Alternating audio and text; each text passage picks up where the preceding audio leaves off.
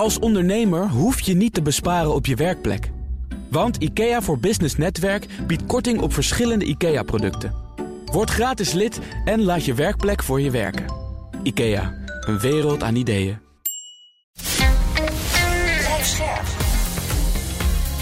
BNR Nieuwsradio. Napleiten. Wouter Laumans en Christian Vlokstra.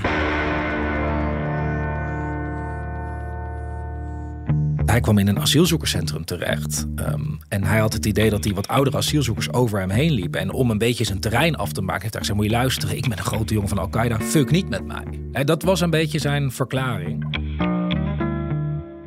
Hallo en welkom bij Napleiten, de podcast waarin we met advocaten, officieren van justitie en rechters praten over strafzaken die hen altijd zijn bijgebleven.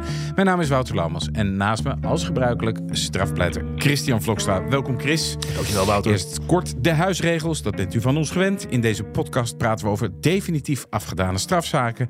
Vanwege de journalistieke zuiverheid behandelen we ook geen zaken waar Chris bij betrokken is geweest.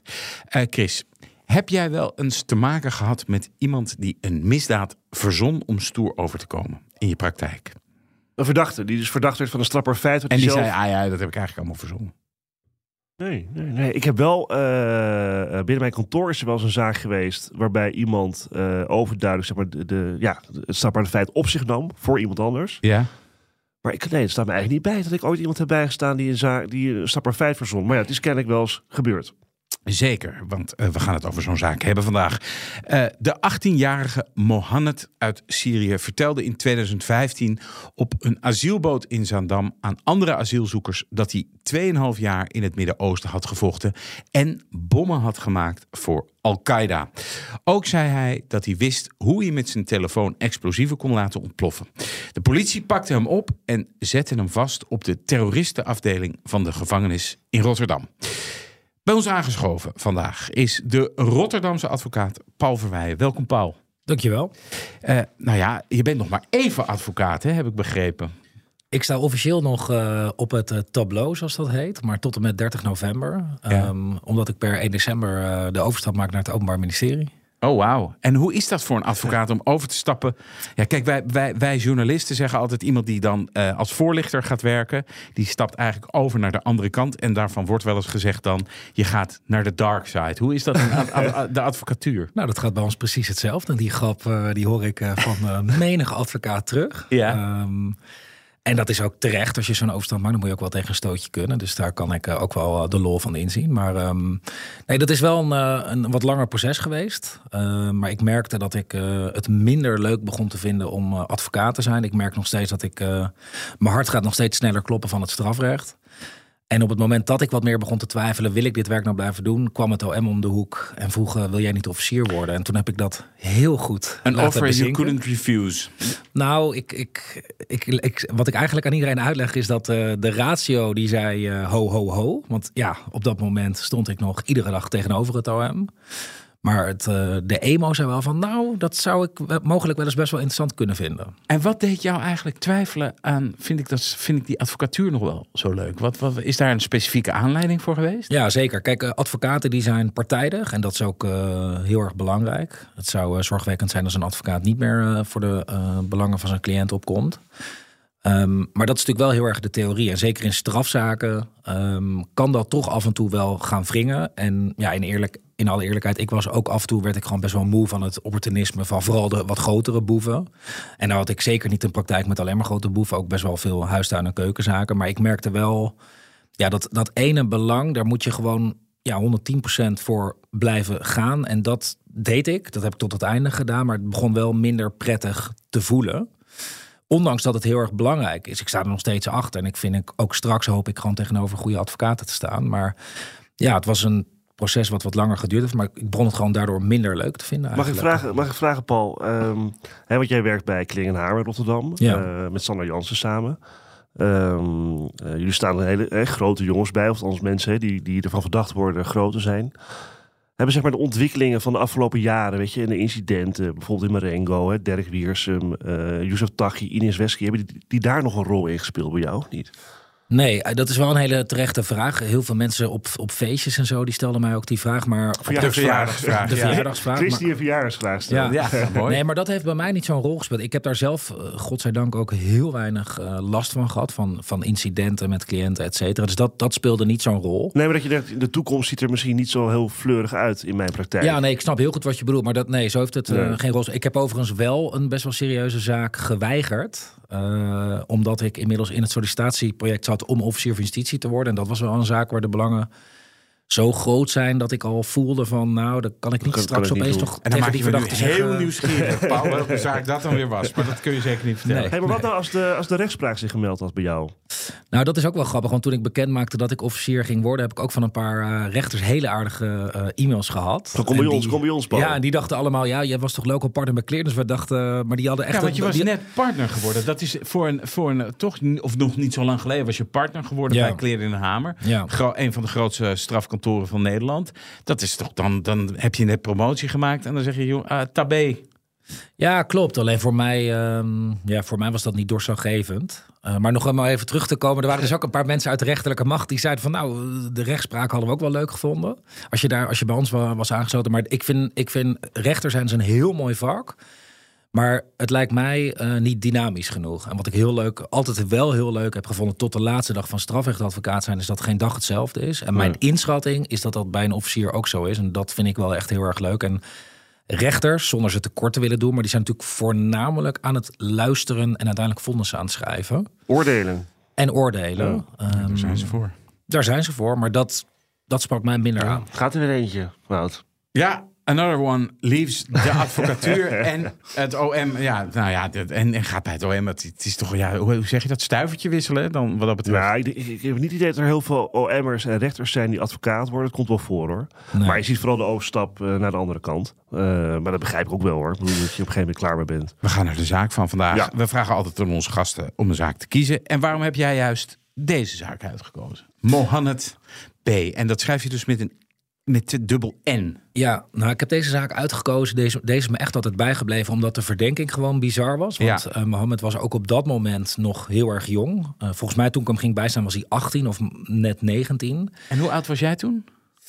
Eh, dat is een goede vraag. Ik denk maar iets van 27, Oké, 28. dus je, kon- je kon je wel nog verhouden tot zijn leeftijd, eh, wat dat betreft. Ja, zeker. zeker. En, en Maar een jonge advocaat dus. Ja. Een jonge advocaat was aan het eind van mijn advocaatstage. Ehm, en ik weet nog heel goed dat ik dacht, ja, lidmaatschap aan Al-Qaeda. Ja, Al-Qaeda, dat, dat had ook voor mij een enorme lading. Ehm, en, en waarom heb ik hem ook gekozen? Ja, zeker omdat al heel snel duidelijk was dat, dat hij mogelijk verhalen had verteld die niet klopten. Ehm, en waar- waarom ik hem ook nog gekozen heb, maar dat, dat gaat later pas duidelijk worden in deze eh, aflevering, is dat, dat je enorm afhankelijk bent van, als verdachte van welke advocaat krijg je. Welke officier van justitie staat tegenover je? En welke rechters heb je tegenover je? En in deze zaak, welke deskundigen gaan over jou rapporteren? En het is geen exacte wetenschap. Zeker niet. Ehm, dus dat is Maar enorm dat maakt het ook belangrijk. wel zo mooi. Dat maakt het ook zo mooi. Dat kan ook niet anders. Dat is gelukkig heel maar. moeilijk? Maar enorm moeilijk. En in deze zaak specifiek, nou ja, dat gaan we straks nog wel merken. Ja, dacht iedereen nogal anders over deze zaak. Want hoe kwam die zaak bij jou terecht? Nou, wij waren als Kleer en Hamer, hadden we een vestiging geopend in Rotterdam. Ja. En in de advocatuur heb je ook wel veel eh, bondjes die worden gesmeed of samenwerkingen tussen kantoren. Dus eh, bij conflicterende belangen, dan, dan heb je soms wel vaste advocatenkantoren aan wie je dan een zaak weggeeft. En ik weet nog wel dat wij dachten van nou, Sebrechts en Zij, dat is wel een kantoor wat een beetje op Kleer en Hamer lijkt. André Sebres is hier ook te gast geweest, ja. Precies. En ik weet nog dat Sander Jansen, mijn kantoorgenoot, eh, wel met hem had afgesproken. Als jullie een keer een tegenstrijdig belangen hebben, kom met een zaak naar ons. En dan kunnen wij jullie misschien een beetje helpen. En volgens mij had André Sebrechts, die stond een jongen bij waar, deze, eh, waar Mohammed ook een verklaring over had afgelegd. Misschien komen we daar zo meteen nog over te spreken. Ehm, nou, die is altijd heel erg secuur met tegenstrijdige belangen. Dus hij moest er meteen uit. En hij is toen eh, bij ons terechtgekomen. Ik zou die zaak in eerste instantie, ook omdat ik nog volgens mij nog ja, dus advocaat stagiair was, was aan het einde van mijn stage had. Dus ik zou hem samen met Sander gaan doen. Maar zoals dat wel vaker gaat, eh, Sander had weinig tijd. Dus die zaak kwam op mijn bordje terecht. Chris, Chris is, eh, die is natuurlijk ook eh, eh, een leerling geweest ooit van, van Sander, toch? En ik- herkenbaar dit? Ja, nou goed, daar moet je het af en toe daar moet je het van hebben hè, als jonge advocaat. Ja. Kijk, als jonge Ja. advocaat, dan ben je vooral, eh, eh, als het goed is tenminste, politierechters aandoen en, en ja, gemiddelde MK's, om, hè, om de ervaring op te doen. En dan heeft de patron het druk en die zegt, doe jij deze En maar. dan is het hopen tot zeg maar, die mooie grote zaak in, Ja. je, in je schoot valt. Wat ik nog even afvroeg, Paul. Want het was lidmaatschap van, een, van Al-Qaeda. Gewoon best wel een heftige terroristische verdenking, zeg maar. Is bij jullie, bij jou, of bij jullie nog eh, aan de orde geweest... Wij, willen we dat? Of, of... Nee, eigenlijk niet, want je gaat natuurlijk met zeebrechts in zee. Dus je weet, je weet wat er naar je toe komt. Eventueel, eventueel. Ja, nee, dat speelde voor mij Nee. geen enkele rol. Nee. In welk tijd, want dit speelt in 2015. Ja. Eh, ik wilde jou vragen in welk tijdsgewicht, ik kan het ook zelf zeggen. Dat was een maand na de aanslagen in Parijs. Dus eigenlijk stond Europa op dat moment op scherp als het aankwam op eh, ver- terreur eh, uit moslimhoek. Klopt, en dat was ook wat ik meteen bij deze zaak merkte. Want ik nam hem ongeveer over vier à zes weken na de raadkamer gevangenhouding. Nou, dat is al vaker eh, in deze podcast eh, eh, ter sprake Ik ga gekomen. toch even maar bellen, vind ik gewoon een leuk. belletje. Ja. Nou ja, dat is wel van belang, hè? Ik bedoel... Dus, dus, dus de rechtbank had besloten dat hij 90 dagen langer vast moest worden gehouden. Ja. Daartegen was door de, door de voorganger nog hoger beroep ingesteld. Ehm, ja, en ik weet bijvoorbeeld nog dat ik bij het gerechtshof Den Haag kwam voor die raadkamer. Die was dan ook speciaal op het kabinet van de rechtercommissaris. Dus niet waar die normaal wordt gehouden, maar vlakbij eh, waar het cellencomplex in Den Haag zit. Ja, en ik weet nog hoe die raadsheren mijn cliënt aankeken. Nou, dat, dat waren als blikken konden doden. Het, het lag heel gevoelig. Het, het- de spanning was om te snijden, ook tijdens die raadkamer. Ehm, en ik weet ook nog dat ik die zaak op me nam en meteen al het idee had van, oh, volgens mij zit een jongen die gewoon grote verhalen heeft zitten vertellen. Ja, want wat lag er? Nou, er lag eigenlijk niet zoveel. Hij had gezegd ehm, dat op de hij. asielboot. Ja, hij had gezegd dat hij, dat hij ook wel eh, de vader van het terrorisme werd genoemd. Dat het een grote, belangrijke jongen binnen Al-Qaeda was geweest. En dat zijn specialiteit inderdaad was het eh, via zijn telefoon eh, laten ontploffen van bommen op afstand. Nou, dat vond ik al, dat ik dacht, een, een grote jongen binnen Al-Qaeda op zijn, nou, van zijn 18e. zestiende tot zijn achttiende. Ja. Dat, dat, dat vond ik al niet heel overtuigend.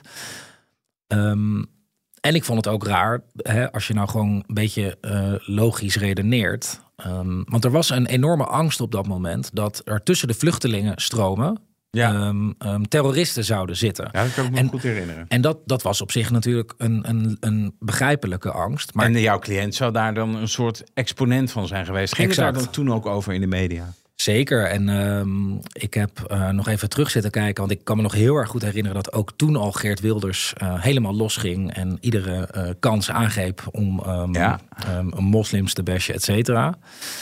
En, en wat ik ook wel ironisch vond, is, hij had natuurlijk zelf een grote strafzaak lopen. Maar de onschuldpresumptie gold is in ieder geval zeker niet voor mijn klant. Want Nee. dit was voor hem het bewijs. Zie je nou, we moeten de poorten dicht doen. In die zin is er weinig veranderd. Ja, hij heeft gezegd: alle asielzoekerscentra moeten hermetisch gesloten, afgesloten ehm, eh, worden totdat we weten wie erin zitten. Ja. Eh, toenmalig eh, CDA-kamerlid Mona Keizer. Het lijkt erop dat er nu wel degelijk mensen met een geradicaliseerde achtergrond zich schuilhouden binnen de vluchtelingenstroom. Dat was een beetje Ja. eh, de toon. Maar, maar wat, je, wat jij dan zegt, dat schuilhouden, dan zou het dus niet logisch zijn dat je aan andere asielzoekers gaat zitten vertellen: joh, ik ben een grote Nee, jongen van. Al-Qaeda. Maar, Ja, wat, dus lag er de- maar lagen er dan verklaringen? Wat, wat lag er eigenlijk ja, dan? wat lag er nog meer? Hij had dus dit verklaard. Ja. Nou, Ja, dat- in het AZ- AZC. In het AZC. En er waren mensen... ja, dus die asielzoekers zijn naar de politie gestapt. Ja. Ehm, uiteraard heeft de politie met een officier van justitie van het landelijk pakket contact gehad. Want die doen in Nederland de terrorismezaak. En die heeft besloten, die jongen moet meteen worden aangehouden. Iets wat ik trouwens volkomen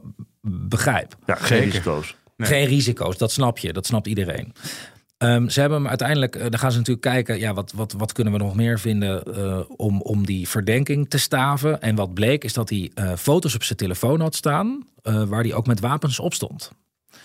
dat en is een plusje. Dat is natuurlijk een plusje, ja. Daar moet je wel de context van weten. En, en hij, ze zijn uiteraard hem ook meteen gaan horen. En hij heeft eigenlijk meteen gezegd, joh, moet je luisteren, ik heb dat wel gezegd, maar dat klopt niet. En, en toen hebben ze natuurlijk ook gevraagd, waarom heb je dat dan gezegd? En toen heeft hij ook zijn bijzondere verhaal uitgelegd. Namelijk dat hij ehm, gevlucht was uit Syrië. Nou, het, het, het Syrisch conflict is denk ik bekend. Ja. Eh, was een hele roerige tijd. Een Zijn hele twee- smerige oorlog die daar werd een uitgevoerd. hele smerige oorlog. Zijn twee broers zijn in die oorlog omgekomen. Dus dat was enorm dramatisch voor De hem. broers van hem, van, Ja. van jouw cliënt, ja. Eén was journalist en één was ook een strijder. Volgens mij voor het Vrije Syrische leger. Geen terroristische organisatie, voor alle duidelijkheid.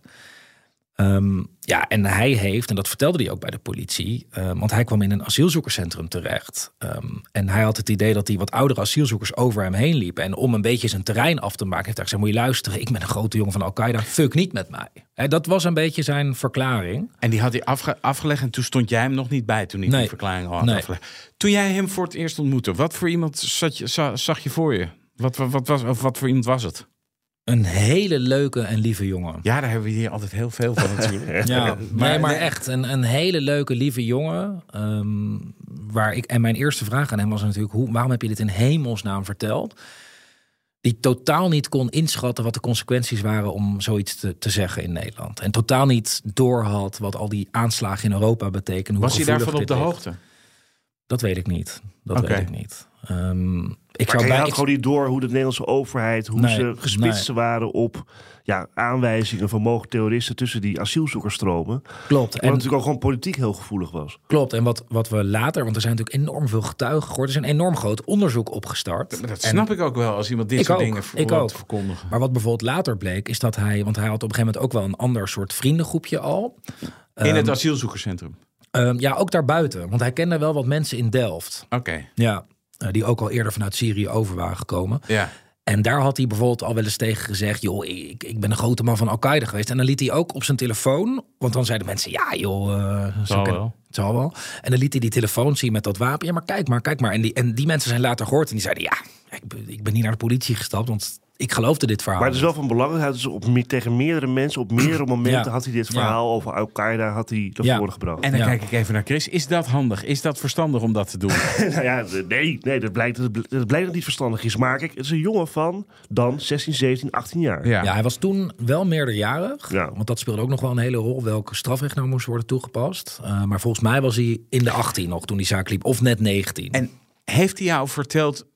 Kijk, hij, hij heeft dus zich voorgedaan als de grote pief binnen eh, Al-Qaeda. Eh, maar en nou ja, dat aan allemaal mensen lopen verkondigd... dat dat zijn leven eh, de afgelopen jaren in Syrië is geweest. Heeft hij aan jou verteld hoe zijn leven in Syrië er eigenlijk wel uitzag volgens hem? Ja, en want ik heb natuurlijk het eerste wat ik natuurlijk wilde weten is, joh, precies wat jij net zei, Wouter. Kijk, die foto's met wapens en met Kalashnikov, wij schrikken ons daar kapot van in Nederland. Wij hebben hier geen wapens op straat, althans. Niet nee, zoals nee, nee. Dat is, eh, wij hebben een andere moraal ten aanzien Ja. van wapen. Wa- een wapens en een wapen hier hebben eh, is iets... Is iets totaal anders. Maar wat voor foto was het dan? Ik bedoel, ja, het kan ook op een schietbaan zijn in Oost-Europa. Nou, het waren wel foto's waar duidelijk op geposeerd werd. Uiteindelijk heeft daar ook een deskundige naar gekeken. En die zei ook, ja, ik kan geen actieve gevechtshandelingen zien. Ik kan hem ook niet koppelen qua kleding aan bijvoorbeeld Al-Qaeda. Ja. Dus zo belastend was het ook weer niet. Ja, wat zei je ja, er zelf over dan? Nou, wat hij daar zelf over zei, is dat, ehm, en dat begon gek genoeg pas in hoger beroep een rol te spelen. Hij zei dat hij ehm, wel zijn dorp bewaakt had. Dat bleek ook uit de kennisdocumenten die het OM zelf de ehm, procedure infietste. Dat inderdaad jongeren. Ja, wat zijn kennisdocumenten? Kennisdocumenten, dat zijn documenten die in die terrorismezaken een grote rol spelen. Ehm, want wat heel anders is, wat, deze zaken verschillen heel erg van normale strafzaken. Je kan natuurlijk geen onderzoek doen in het gebied zelf. Dat kon natuurlijk niet. Er was geen rechtshulp Er was oorlog daar. Er was oorlog daar. Ehm, en dus was er een deskundige van de politie die eigenlijk kennisdocumenten opstelde. Soms waren dat hele ordners. Ehm, en daarin werd de situatie geduid. En wat staat er dan in, joh, in zo'n kennisdocument? Nou, wat Al-Qaeda is, wat IS is, wat IS nastreeft. eh, wat de andere terroristische organisaties zijn, wat Oh. niet-terroristische organisaties zijn. Wat de rol van het Vrije Syrische leger was. Ook de rol van Assad in het hele conflict. Eigenlijk alles. Het was mega boeiend om te lezen. ja, dat kan ik me voorstellen. Heb Ja. jij wel zo'n kennisdocument? eh, Nee, want ik heb nog nooit een terrorismezaak gedaan. Dus ik heb geen flauw idee. Nee, Nee. Nou, ik, ik heb hierna nog één andere zaak gedaan die ik dankzij hem binnenkreeg. En daarna, want ik, dus ik, ik, voor mij was het ook nieuw. Ehm, maar wat, wat hij uiteindelijk verklaarde om die foto's te kunnen duiden, is dat hij zei: ehm, Ik heb mijn dorp bewaakt. En dat was voor een club. Dat heette Liwa Al Tawhid. En dat was, die, die kwamen voort uit het Vrije Syrische leger. En dat verklaart die foto's. En hij had nog een verklaring. ehm, die in eerste instantie wel de wenkbrauw deed fronsen van de recherche. Hij zei, mijn broer is journalist. En die vroeg mij ook wel een paar keer... kun jij even poseren, zodat ik materiaal heb. Dus materiaal hebt? Zo, eh, Zodat hij, ja, mat- fotomateriaal heeft. oh, en, die, die en was... en- foto, dat, mijn journalistenhartje gaat nu even tekeer. Want ik denk van, fotomateriaal, waarvoor dan?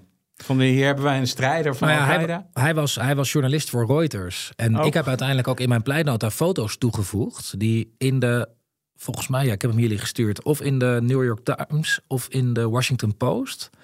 Staat mijn klant met een foto. En wat staat er dan onder? Ja, een strijder in Syrië, zoiets. Jezus.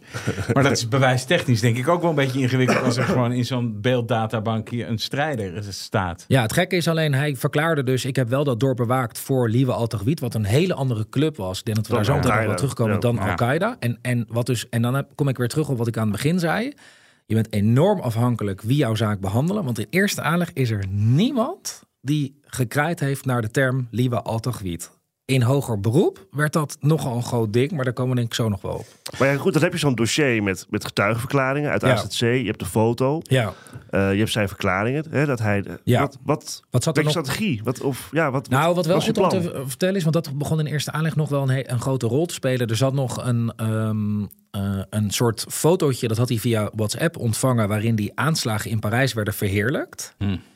Daar had hij op WhatsApp niet op gereageerd. Had hij van iemand toegestuurd gekregen, werd hij, had hij niet op gereageerd. Dat speelde voor de rechtbank deed het een rol om hem langer vast te blijven houden. Om de ernstige bezwaren, hè, je moet voldoende verdenking hebben om iemand langer vast te speelde deed het een belangrijke rol.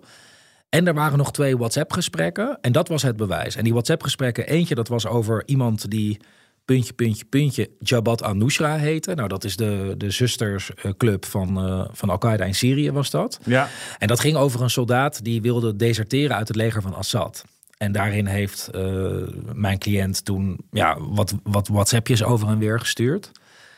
Ehm, dat werd heel belastend uitgelegd. Ik weet nog steeds niet waarom. Ehm, Nou ja, ik kan me er wel iets bij voorstellen, want het, het is natuurlijk een, een zusterorganisatie van Al-Qaeda, kan ik wel Ja, voorstellen. maar in het kader van, van, van lidmaatschap van Al-Qaeda. Want dat is de verdenking. Hè? Ik bedoel, Zeker, toch? zeker. Ja. Alleen hij had. Kijk, hij verklaarde op alles. En hij kon ook alles uitleggen. En die broer, die dus journalist was, hij had zijn telefoon overgenomen. En daarom stond die jongen zo al in die telefoon. Hij zei ook: Ik ken die jongen ook weer niet zo heel goed. Ik weet niet eens of hij zelf bij Jabhat al-Nusra hoort. Ehm, en zijn moeder, die is daar uiteindelijk over gehoord. En die bevestigt ook: Ja, klopt. We wisten dat er iemand wilde deserteren uit het leger van Assad. En dat kon natuurlijk niet zomaar. Niet zonder in de problemen te komen bij, een, bij de burgerbevolking. En dat maakte die zaak zo lastig. Vanuit het Nederlandse perspectief Ja, leek ik het voel allemaal. een borreltje komen. Ik voel een borreltje Ja, nee, vanuit deze komen. perspectief gaat het dan borrelen. Ja, en, dat, Ja. en dat is heel begrijpelijk. Maar Want ik de hele je, kan, tijd. je kan dan toch gewoon... Ik bedoel, er is, je kan geen onderzoek doen in dat land. Dus in principe Precies. kun je gewoon van alles vertellen. Nee, dat is waar. Alleen er werd in dat gesprek verder niet zo heel veel gezegd. Ja. Behalve dat mijn, mijn cliënt wel een ander contact had. En wat ik er altijd van begrepen heb, en dat werd ook wel weer bevestigd door deskundigen. Als jij wilde deserteren uit het leger van Assad, dan, dan kon dat niet zomaar. Want, want dat leger van Assad, dat werd door de meeste Syriërs natuurlijk als de grote vijand gezien. Ehm, dus dan moest je of eh, geld betalen of eh, wapens meenemen, et cetera. En als je daar dan een paar berichtjes van ziet en je hebt al het hele frame en het tijdsperk van alles is verdacht, terrorisme, we moeten alles beschermen. Ja, dan blijft iemand in ieder geval voorlopig vastzitten. Ja. Maar bewijs dat hij deel had genomen aan... Het, het was geen redengevend bewijsmiddel wat mij betreft. Dus wat ging je doen? Wat was het plan? Nou, het plan was bijzonder en daarom heb ik ook deze zaak uitgekozen. Kijk, de officier van justitie, eh, want toen ik de zaak overnam, werd cliënt meteen gehoord. En ik weet nog heel goed dat het beide rechercheurs op een gegeven moment ook, te- ook tegen hem zeiden: Mohammed, we hebben ook niet het idee dat jij een strijder bent geweest. Maar dit ligt allemaal zo gevoelig, we moeten het goed uitzoeken. Nou, ik natuurlijk meteen als advocaat, ik wil dat u dit in het PV opneemt. ja, ja. Hele discussie, ja, maar mijn mening is niet relevant. Ik zei, ja, maar Oh. het is een verslag van wat hier wordt We doen aan waarheidsvinding, toch? Dat Ja. is een beetje... Nou, die rechercheurs die, die, die hadden zoiets van, nou, deze advocaat die, eh, nou, oké, hup, we zetten het erin. En ik weet nog dat ik die etter. En ik weet nog dat, die, dat ik die officier van justitie opgebeld heb daarna en heb uitgelegd, joh, ik heb wel het idee dat het zomaar een zaak zou kunnen zijn waar iemand gewoon ten onrecht vastzit. En en kijk, dat is wel belangrijk ook voor de luisteraars. Een officier van justitie is er ook voor de verdachte. ja. Heel veel mensen in Dat Nederland voelt denken. voor de verdachte meestal niet zo. Dat voelt voor de verdachte zo. meestal niet zo, maar dat is wel zo. Dus als een officier ook overtuigd raakt van de onschuld, dan moet hij vrijspraak vragen. Anders is hij geen knip voor de neus waard. En wat ik nooit zou vergeten is dat die officier zei: ik zie, ik zie wel wat je bedoelt en ik heb ook mijn twijfels. Maar, zei die officier, en daar was hij heel streng in. In deze tijd gaan we pas als volledig duidelijk wordt dat hij ten onrechte vastzit, ga je mijn medewerking krijgen. Maar hoe moet dat duidelijk worden dan? Nou, en toen begon de zaak helemaal bijzonder te worden. Ehm, en dat was al ingezet voordat ik bij de zaak terecht kwam. De officier van justitie had gevraagd om deskundigen te benoemen aan de rechtercommissaris. die de betrouwbaarheid van zijn uitlatingen gingen onderzoeken. En dat, dat, lijkt me een heel zinnig ding natuurlijk. dat is op zich wel heel zinnig, maar Chris weet dat misschien ook wel. Rechters haten dat, Waarom?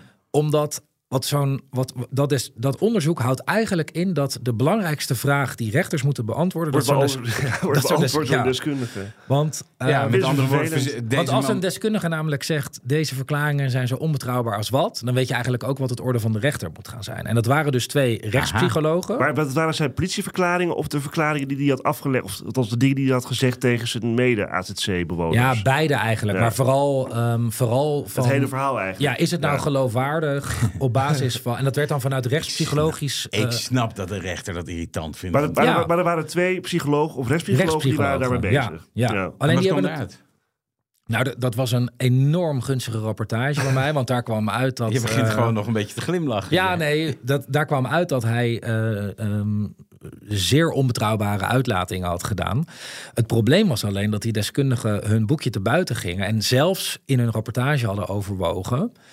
Ehm, dat hij zich zeer waarschijnlijk niet schuldig had gemaakt aan deelname Ja. aan Al-Qaeda. En Oh, ik zal nooit vergeten dat de rechtercommissaris meteen besloot... deze rapportage kan naar de prullenbak. Nou, Ja. ik zei meteen, nou, ho, ho, ho, ho, ho. Misschien zijn ze iets Die te ver conclusie gegaan. gaat misschien iets te ver, maar de rest is best wel iets waard. Nee, en om, om een lang verhaal kort te maken, toen werd besloten ehm, met het OM en de rechtercommissaris. En ik was het daar wel mee eens. Kijk, ik had wel nog zoiets van die rapportage, die is er gewoon. Dus ik ga daar gewoon in pleidooi aan refereren en uitleggen hoe ik erover denk.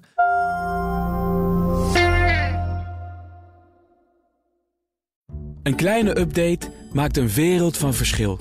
Daarom biedt IKEA voor Business Netwerk gratis snelle interieurtips en ideeën. Word gratis lid en laat je werkplek voor je werken. IKEA, een wereld aan ideeën. De mensen van Aquacel houden van zacht. En dat merk je aan alles. Dankzij hen hebben we nu echt zacht water en een kalkvrij huis. Voor hun klanten zijn ze zacht. Dat zijn ze trouwens ook voor elkaar. Voor ons zijn zij de kracht van zacht. Aquacel. 100% zacht water, 100% kalkvrij. Toen is wel besloten om nog twee deskundigen te laten kijken. En toen werd het helemaal bijzonder. En dat werd, want die kwamen namelijk met een conclusie ehm, die ook enorm veel stof heeft doen opwaaien. En die zeiden uiteindelijk verklaarden zij zijn uitlatingen aan de hand van een psychische stoornis. En dat heet pseudologia fantastica. Ping. Ja, Ja, dat was er een die ik toen ook moest opzoeken. dat klinkt als een Ehm, soort eh, ja, nachtclub in Barcelona of zo. Ja. Wat is dat? Of als een slecht verhaal. Ja. Nou, dat, dat, kijk, omdat dit zo'n grote rol in deze zaak begon te spelen, ehm, heb ik daar toen heel veel onderzoek naar gedaan. Maar ik kwam er toen ook achter dat daar geen consensus over bestaat binnen de psychologie, psychiatrie. Aha. Maar waar het kort gezegd op neerkomt, is het dat het een stoornis is, waardoor iemand een ehm, slecht zelfbeeld heeft en een enorme drang ontwikkelt om hele grote verhalen te vertellen.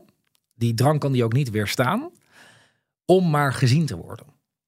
En waar iemand dus ook geen voordeel aan beleeft. En, en dat begon ook een hele grote rol te spelen, iemand kan erop terugkomen als hij geconfronteerd wordt met, joh, klopt dit nou echt? Dan kan iemand erop terugkomen.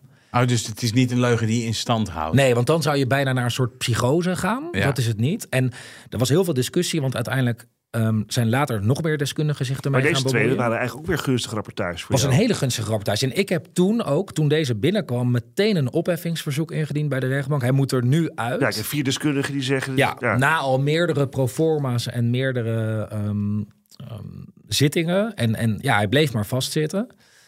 Ehm, maar het OM verzette zich er toen ook wel hevig tegen. Omdat ja, die officier die wees, bleef gewoon heel erg van... joh, ik moet dit rustig laten bezinken. Eh, We gaan richting de inhoudelijke behandeling, et cetera.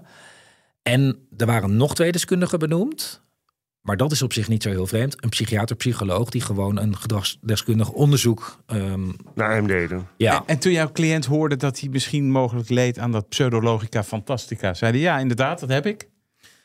Kijk, ik heb dit soort gesprekken natuurlijk met hem gevoerd. Alleen, ehm, en dat merkte ik in de hele procedure.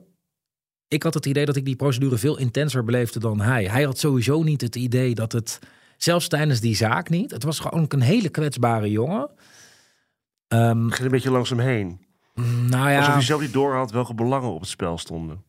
Beetje wel, ja. Dat gevoel had ik wel. En ik heb dit natuurlijk ook niet zo naar hem gebracht. En het was ook Maar niet heb zo je hem dat het- uitgelegd wat het risico of wat hij, wat hij voor, nou ja, wat hier voor mogelijk strafrechtelijk vervolg aan zat? Wat zijn straf zou kunnen zijn? Ja, tuurlijk heb ik dat En uitgelegd. wat, wat, wat, wat hing hem boven het hoofd dan? Nou, de, de, de, de mensen die toen naar Syrië afreisden... En, en deelnamen aan IS, die kregen gewoon eh, vier, vijf, zes jaar gevangenis. Ja, dus dat hing hem eigenlijk ook boven het Ja, zeker. Want uh, Maar hij, was geen, hij, was niet, hij heeft niet afgereisd. Hij zat dan daar en dan vervolgens Nee, dat is wel een mooie nuance. En in, ook dat maakt het weer zo'n buitencategorie zaak. Dit was voor het eerst juist iemand vanuit Syrië... die hier dan zogenaamd zou zijn ontmaskerd. Dus dat maakt het, ook qua strafmaat zou je daar weer wisselend over kunnen denken. Ja. Maar goed, we hadden vier gunstige rapportages. En toen kwamen, kwamen een dubbel rapportage eh gedragskundig onderzoek. Ja, en ook die was wat mij betreft heel gunstig. Zij, um, um, zij kwamen niet tot de conclusie dat er sprake was van pseudologia fantastica, maar wel... Dus wat mij betreft bevestigde die rapportage heel erg die andere rapportage. Zij zeiden wel van, ja, een hele kwetsbare jongen, slecht zelfbeeld, veel opschepperij... Um, traumatische stressstoornis naar aanleiding van het overlijden van zijn broers. Um, um, ja, dat. Nog maar even afvragen, hè? schiet me nu opeens naar binnen. Hij zei dat hij een belangrijk persoon was binnen Al-Qaeda. Wordt er dan ook contact gelegd bijvoorbeeld met Amerika? Hè? Uh, Buitenlandse van, hey, inlichtingendiensten, ja. Staat hij bekend als iemand van Al-Qaeda? De bommenmaker. Ja, dat, dat is een hele goede vraag waar ik in alle eerlijkheid het antwoord niet Nee. op weet. Maar wat ik natuurlijk vanaf moment één heb gedaan, ik ben natuurlijk die verklaringen gaan doorspitten. En alles waarvan ik kon aantonen dat het niet zo was, ja, dat heb ik natuurlijk deed het bepleiten. Dus hij had onder andere heeft hij ook verteld dat zijn vader een grote man binnen Al-Qaeda was. Nou, dat bleek helemaal nergens uit. Daar werd Nee. ook geen onderzoek naar gedaan. Dus dat zei ik ook van, als dat zo is, dan neem ik aan dat er nu internationaal dat wordt Precies. opgestart, wordt, wordt, wordt onderzocht. Hij had ook verteld dat hij een groot geldbedrag in Nederland bij die en die had verstopt. Nou, die, werd, die hebben we bij de RC als getuige opgegeven. Die zei, joh, ik heb helemaal geen geld van hem gehad. Hij zei bij de politie dat hij veel geld aan mijn rechtsbijstand kwijt was. Nou, daar was ik wel blij mee dat hij dat zei. Want ik heb zelfs de toevoeging laten zien. Van joh, ik sta deze jongen op toevoeging bij. Maar hij zei heel veel wat niet klopte. Ja.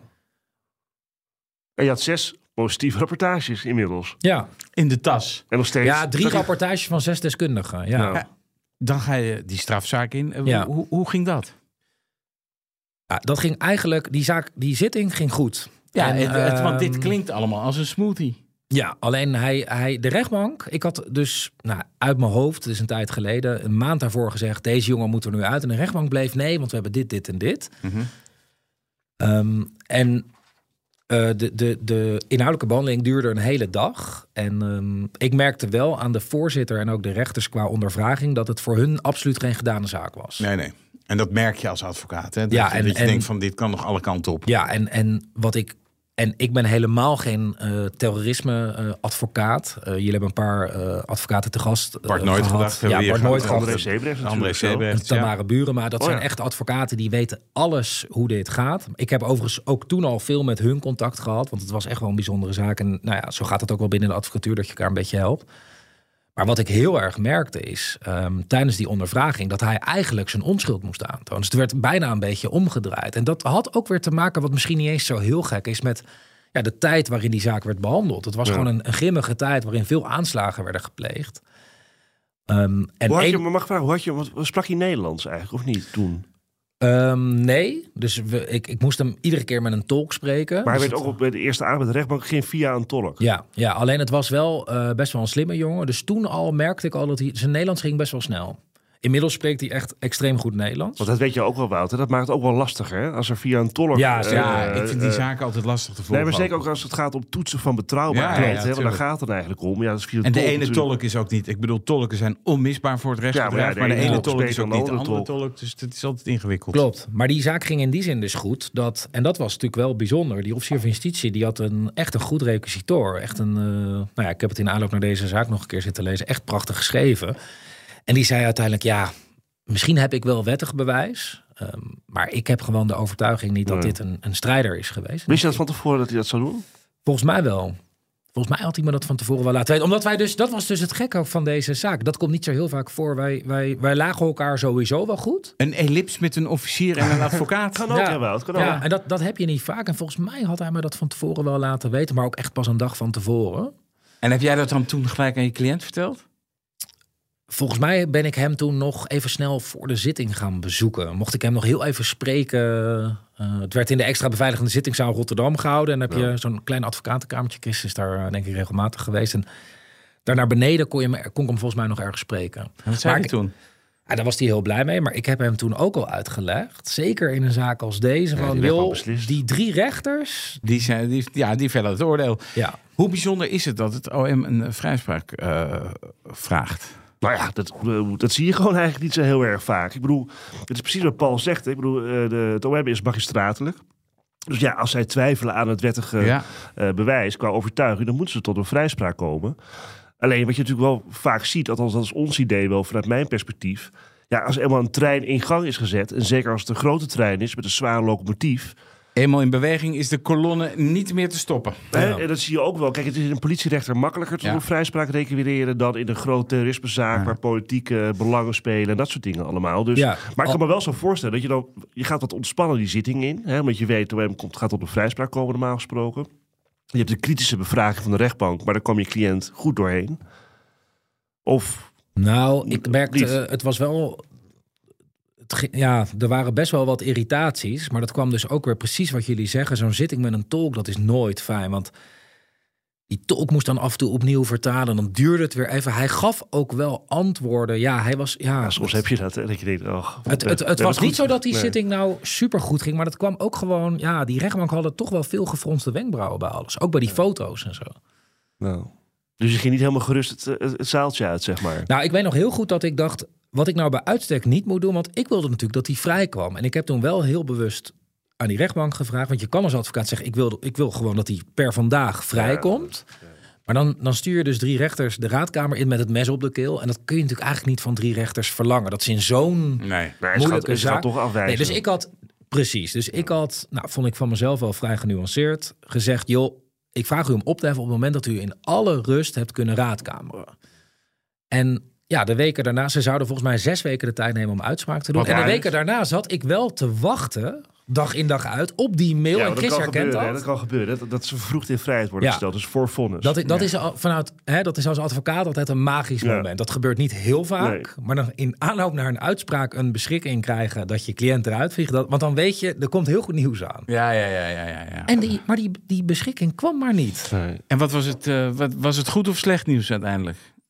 Nou ja, ik wist dat het eh, waarschijnlijk geen goed nieuws ging worden. Want ja, als ze hem zouden vrijspreken, zouden ze hem ook wel eerder. Eruit gelaten. ja, en uiteindelijk ehm, kwam de rechtbank tot een, een vernietigend oordeel. Waarin werd gezegd, ehm, wij zien helemaal niets van pseudologia fantastica. Wij zien, we zien onder andere gesprekken en, en foto's waarin helemaal niets blijkt van fantasie. Wij zien een, een, een deelnemer van Al-Qaeda. Ehm, wat me nog heel goed kan herinneren, want ik was daar heel teleurgesteld over, dat in het vonnis werd geschreven wat jij precies hebt gedaan. Wij weten het niet, maar het blijkt voldoende uit de bewijsmiddelen. En ik dacht nog, was toen ook wel echt een fanatieke advocaat. Ik was echt wit heet. Dat ik dacht, ja, maar schrijf het dan op. Wat heeft hij dan gedaan? Wat is dan zijn rol geweest, et cetera? Ehm, dus dat, dat was een hele teleurstellende dag. En zeker ook, dat vond ik ook zo apart van het vonnis. Hij kreeg tien maanden gevangenisstraf. Nou, ook ik als advocaat vond, als jij 2,5 jaar deelneemt aan Al-Qaeda, dan hoort daar ook een andere gevangenis. Ja, dus, dat gaf ook, zich dan ook mee. Ja. Ja. dus Ja. dat gaf ook al aan dat, dat ik denk dat die rechtbank er enorm mee geworsteld heeft. Maar je was toen nog een, een jonge advocaat. En ik heb ook wel eens eh, bij vonnissen bij jonge advocaten. Soms staan die echt de voeteren op de gang. Had jij dat ook? Ja, dat had ik ook. Ik Ren- bedoel, Rennend naar de centrale balie. Nou, wat, en wat dus ook wel echt weer die zaak zo bijzonder maakt, is je hebt dus in die eh, rechtbank Rotterdam een extra beveiligde zittingszaal. En de officier van justitie die kwam mij in die advocatenkamer opzoeken. Dat, is, dat had ik nog nooit meer. Heb ik daarna ook nooit meer meegemaakt. En die zei tegen mij: joh, ik begrijp dit niet. Toen En heb, ik natuurlijk, toen heb ik wel meteen tegen hem gezegd: Nou, super fijn dat jij ook zo in de wedstrijd zit. Ik snap het, want je hebt om vrijspraak gevraagd. Ik zou het enorm waarderen als jij met me mee in appel gaat. En wat wel heel tof was, dat deed hij. Dat is wel bijzonder. Dat je daar gewoon, dat je dat Tegen de vrijspraak. in de achterkamertjes van de rechtbank afkaart. Ja, maar wel volkomen terecht. Want als het Openbaar Ministerie een beweesverklaring vraagt en de rechtbank gaat niet mee, dan gaan ze ook in hoger beroep. Dus als jij een vrijspraak vraagt en de rechtbank gaat niet mee, vanuit die magistratelijke positie waarbij je dus ook de belangen van die verdachte Ja. in oog hebt, ga je uiteraard een hoger beroep. Dus in hoger beroep zat jij gewoon op één lijn met de AG, de advocaat-generaal. Nee, want wat, Oh. eh, het was een slimme man, deze officier. En wat hij wel had geschreven in zijn uitgebreide appelschriftuur. Het verhaal van het OM was eigenlijk ook met mij. Ik ook een hele uitgebreide appelschriftuur eh, geschreven. Later moest ik daar wel weer om lachen. Een paar jaar later lees je dan vaak zo'n appelschriftuur terug. En dan zie je dat je best boos was. Ja. Oh ja? Ja, nee, dat Wa- zie- wa- want, wat Ja, de stond er? taal. Nou, ik, en ik, Pinnige, pinnige ja, er zinnetjes. zit altijd wel wat venijn in. Kwalificaties, Ja, je, dat je denkt, nou, had ik alles kunnen doen. ja, nee, je merkt dan wel. Jij herkent dit wel, hè, Chris? regelmatig. Ja, als je het dan later terugleest, dan moet je ook... En dat is ook, ook wel de kun, moet je een beetje om jezelf lachen van... Jeetje, jeetje, Ja, had ik- iets rustiger. Over, over, over. Oude boze Ja. mails teruglezen is ook nooit eh Nee, nee, nee. Maar ehm, die officier had een hele uitgebreide appelschriftuur geschreven van... ja, het OM kan zich niet vinden in dit vonnis, want we hebben het om vrijspraak gevraagd. Maar ze hebben ook ehm, in die appelschriftuur gezet... tenzij het OM het verkeerd heeft gezien. En dan vinden wij ook tien maanden geen recht doen. Dus dat moet het Ah. hoger beroep gaan, gaan Het is dus een either-either ding. Maar Dus- formeel is het natuurlijk ook eigenlijk wel zo dat de AG, hè, dus de officier van justitie in hoger beroep, natuurlijk weer zijn eigen Ja, beoordeling maakt Tuurlijk, ja. van hoe hij erin staat. Kijk, het OM is een en ondeelbaar, maar in die zin ook weer niet eigenlijk. En je hebt officieren van justitie die dan soms meegaan als advocaat-generaal. Dat kan. Een soort plaatsvervangend AG ben je dan, denk ik, nou, Chris. ja, komt, ik weet niet, komt, er- komt eh, Gebe- de koning komt en dan eh, Ja, mag je, dat je gebeurt. geleerd, mag dat allemaal. En dat had ik stiekem ook wel een beetje gehoopt. Maar ik kreeg in ieder geval met iemand anders te maken. En? In hoger beroep mochten we, ehm, want misschien dat ik dat net niet helemaal goed vertelde. Die moeder van hem is wel als getuige hoor, maar die zat in Turkije. Dat ging ook allemaal heel moeizaam. De rechtbank heeft dat uiteindelijk tot mijn grote verbazing afgewezen. Omdat ze zeiden, die kun jij gewoon meebrengen. Ja, hoe moest ik nou als Nederlands advocaat... Een moeder uit Turkije Turkije. Daar was ik ook echt wit heet over. Die mochten Volgens mij heb jij echt flink staan, staan Ja, mopperen. ja. nee, als, ik, als, ik, als een zaak mijn rechtvaardigheidsgevoel tart, Ja, dan, dan gaat hij eh, hard. Ja. Je Uiteindelijk mochten we- nog hun borst nat maken. ja, nou ja, goed. eh, Die horen we daar zo schreeuwen bij het koffiezetapparaat. Dat is die verwijen. Ehm, in hoger beroep mochten we bij de raadscommissaris die, die moeder horen. Want de rechtbank had uiteindelijk dat gesprek over dat deserteren. Dat werd een beetje als het sleutelbewijs ehm, Gezien. gezien. Zonder dat het in mijn optiek heel duidelijk werd uitgelegd wat dat dan betekende voor het verwijt. Ja. Maar goed. Dus ik zei beroep opnieuw, dan wil ik die moeder horen. Want die, het is, die, die moeder heeft een rol daarin gehad. Even los van het feit dat die moeder niet vervolgd werd. werd Nee. ook geen rechtshulp opgestart. Die zat in Turkije. Nou. Ehm, en die moeder heeft toen eh, bij de raadsheercommissaris best wel een, een goede verklaring afgelegd. Maar bevestigde ook... ehm, joh, hij is helemaal geen terrorist geweest. Hij heeft op een gegeven moment voor het Vrije Syrische leger... Lieve Al-Tagwit, heeft hij wel eens bewaakt. Dat verklaart ook al die foto's. Laat mijn zoon vrij. Dat was eigenlijk de verklaring van moeder. En ik weet nog wel dat die advocaat-generaal zo zei... Oh, lieve Al-Tagwit, heeft u het daarover? Dat, dat, hij sloeg daarop aan. Toen kwam er, werd er aan het dossier op verzoek van de advocaat-generaal... Een, ehm, weer zo'n kennisdocument toegevoegd... waarin dat lieve Al-Tagwit werd beschreven. En ik zal nooit vergroot, eh, vergeten... Overigens, in hoger beroep zijn er ook nog, is er nog een deskundige benoemd. En die heeft zich ook nog uitgelaten over dat pseudologia fantastica. Ik heb op mijn ik heb onderzoekswensen opgegeven... dat ze allemaal op elkaars rapportage mochten reageren. Nou, het werd één groot meningencircus. En de, de, eerlijk is eerlijk, ze waren verdeeld. Maar wat ze allemaal zagen was een jongen met extreem, extreme neiging om te overdrijven en om grote verhalen te vertellen. Ehm, de advocaat-generaal die belde mij volgens mij een paar dagen voor de zitting op. Joh, ik ga straks een mail sturen. Eh, maar ik vind wel dat je het moet weten, gelet op de appelschriftuur die we eerder hebben geschreven. Ehm, dat het OM in, in, ja, in tegenstelling tot wat we in de appelschriftuur hebben geschreven, toch tot, voor, tot een veroordeling gaat requireren. En ik weet nog wel dat ik zei van, joh, waarom? Maar voor die andere club of zo. Ja, want dat was ook nog wel een dingetje. Er was ten laste gelegd deelname aan IS en of Al-Qaeda en of een eh, Andere. andere terroristische organisatie. Ik heb daar overigens in eerste aanleg ook de nietigheid van de telastenlegging op bepleit. Want welke van de dan? 300 Ja. die er op dat moment actief waren, dat heeft de rechtbank Rotterdam eh, verworpen. Ze waren me niet eh, gunstig gezind. Ehm, en ik weet nog wel dat ik zei, ja, maar uit die stukken blijkt helemaal niet dat dat een terroristische organisatie is. En hij zei, ja, dat wel. En Want hij wilde opeens voor die andere gaan. hij wilde opeens voor die andere gaan. En hij zei, ja, wat mij betreft blijkt eruit dat dat een terroristische organisatie is. Wat mij betreft heeft uw cliënt dat daar ook aan deelgenomen. En toen wist ik in ieder geval dat ik ook daar eh, mijn pleidooi op moest gaan inrichten. Los van het Al-Qaeda-verhaal. Want ik wist ook niet hoe het Hof zou gaan oordelen. Want ja, eerste aanleg had, had al duidelijk gemaakt... Deze zaak, hoe deze zaak afloopt, dat weet niemand. Wat, eiste, wat werd er geëist? Nou, de advocaat-generaal zei dus ehm, dat hij lid was geweest van Lieve Al-Tagwit. Ehm, dat hij in ieder geval het dorp had bewaakt. En die eiste drie jaar gevangenisstraf. Zo. En, ja, dat was pittig. En, en dat vond ik Appelleren is riskeren, hè? Zeker. En wat hij ook nog vroeg is de directe gevangenneming van cliënt. En daarvan zei ik tegen dat hof... joh, ik heb zelf in eerste aanleg niet eens gevraagd om direct cliënt vrij te laten. Ik vind niet dat de AG van uw hof kan vragen om hem nu... Dat, dat kan niet van uw hof gevraagd worden. En u, u kan het als hof ook niet doen. En die waren het wel met mij eens. Ja, dit is zo'n ingewikkelde zaak. We gaan over zes weken of acht... Ik weet het niet meer precies. We gaan straks uitspraak doen en dan, eh, dan hoort u het. Maar wacht wat bracht het OM dan in dat dit ook een terroristische organisatie was? Nou, dat was. En dat maakt het ook weer zo duidelijk hoe ingewikkeld dat Syrische conflict was. Ehm, dat was ook weer zo'n kennisdocument waaruit blijkt dat. Want je had natuurlijk het Vrije Syrische leger. Een organisatie die niet als terroristisch werd gezien. Sterker nog, door Nederland werd gefinancierd. Gesteund, ja. in de strijd tegen Assad. Ehm, maar daar kwamen allerlei bewegingen uit voort die het weer niet helemaal eens waren met het Vrije Syrische leger. En Lieve Al-Taghwit was daar één van. Maar om het dan een beetje ingewikkeld te maken, dat waren een soort van. Die hadden drie soort van kernclubjes. En dat bestond weer uit 197 bataljons. En dat wisten we, en dat wisten we uit het kennisdocument van de deskundigen, die zich toch ook voornamelijk baseerde op open bronnen. Internet. Hè, dus, dus dat was echt wel een deskundige. Ik vond die rapporten er wel goed en betrouwbaar uitzien. Ik had ook wel het idee wat ze opschreef dat dat wel klopte. Maar ja, het, het en wat uiteindelijk uit die documenten bleek, is dat helemaal aan het einde van die periode dat Mohammed nog wel in Syrië was, dat zij op een gegeven moment ook een soort samenwerking aangingen met Jabhat al-Nusra, wat natuurlijk duidelijk een De terroristische club was. zusterorganisatie Ja, van. Al-Qaeda. En dat zij ook dat die club die zij toen gevormd hebben, was, had ook weer een of andere naam, dat hun doel was om het regime van Assad omver te werpen.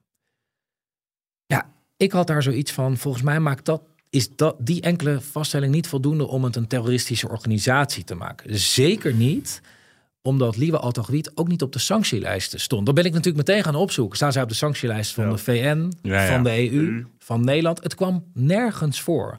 Ik heb in aanloop naar deze zitting nog even op rechtspraak.nl Lieve Al-Taghwit ingetypt. Behalve deze zaak is er ook nooit een andere zaak geweest. En wat natuurlijk wel heel erg belangrijk is...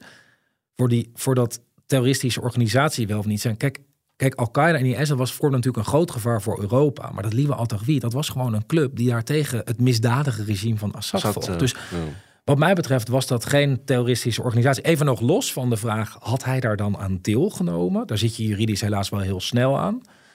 Maar dat was toch nog wel een vraag. Want het enkel zo'n wapen in je, hand, in je handen gedrukt krijgen om je eigen dorp te bewaren. Ja, ondersteun jij daar dan mee het oogmerk van die organisatie? En wat nog een rol speelde.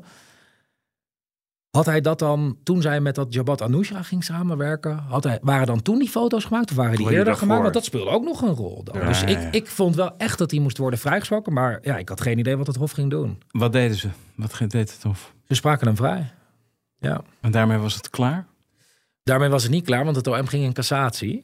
En dat was dus, en ergens begreep ik dat wel, want, en daarom is ook voor de luisteraars die aflevering met Tamara Burema een hele interessant om nog een keer te luisteren, als, als mensen die nog niet geluisterd hebben. Als je naar de wettelijke definitie in ons wetboek kijkt, dan zit je enorm snel aan een terroristisch misdrijf. Als jij een staat wil dwingen iets te doen of te laten, of angst, een bevolking angst aanjagen, dan is dat al een terroristisch misdrijf. Dus het OM zei, dat vond ik, als je de wet bekijkt, ergens wel te begrijpen. Die zeiden, ja, als jij dus een regime van Assad wil omverwerpen, wat daar de staat was, ja, dan, dan, dan Ja. ga je dat met misdrijven doen, wat terroristisch misdrijf. Ja. Dus het oogmerk. Nou, de Hoge Raad zei daarvan uiteindelijk, op basis van wat, wat het Hof heeft vastgesteld, namelijk dat ze niet op die sanctielijsten staan.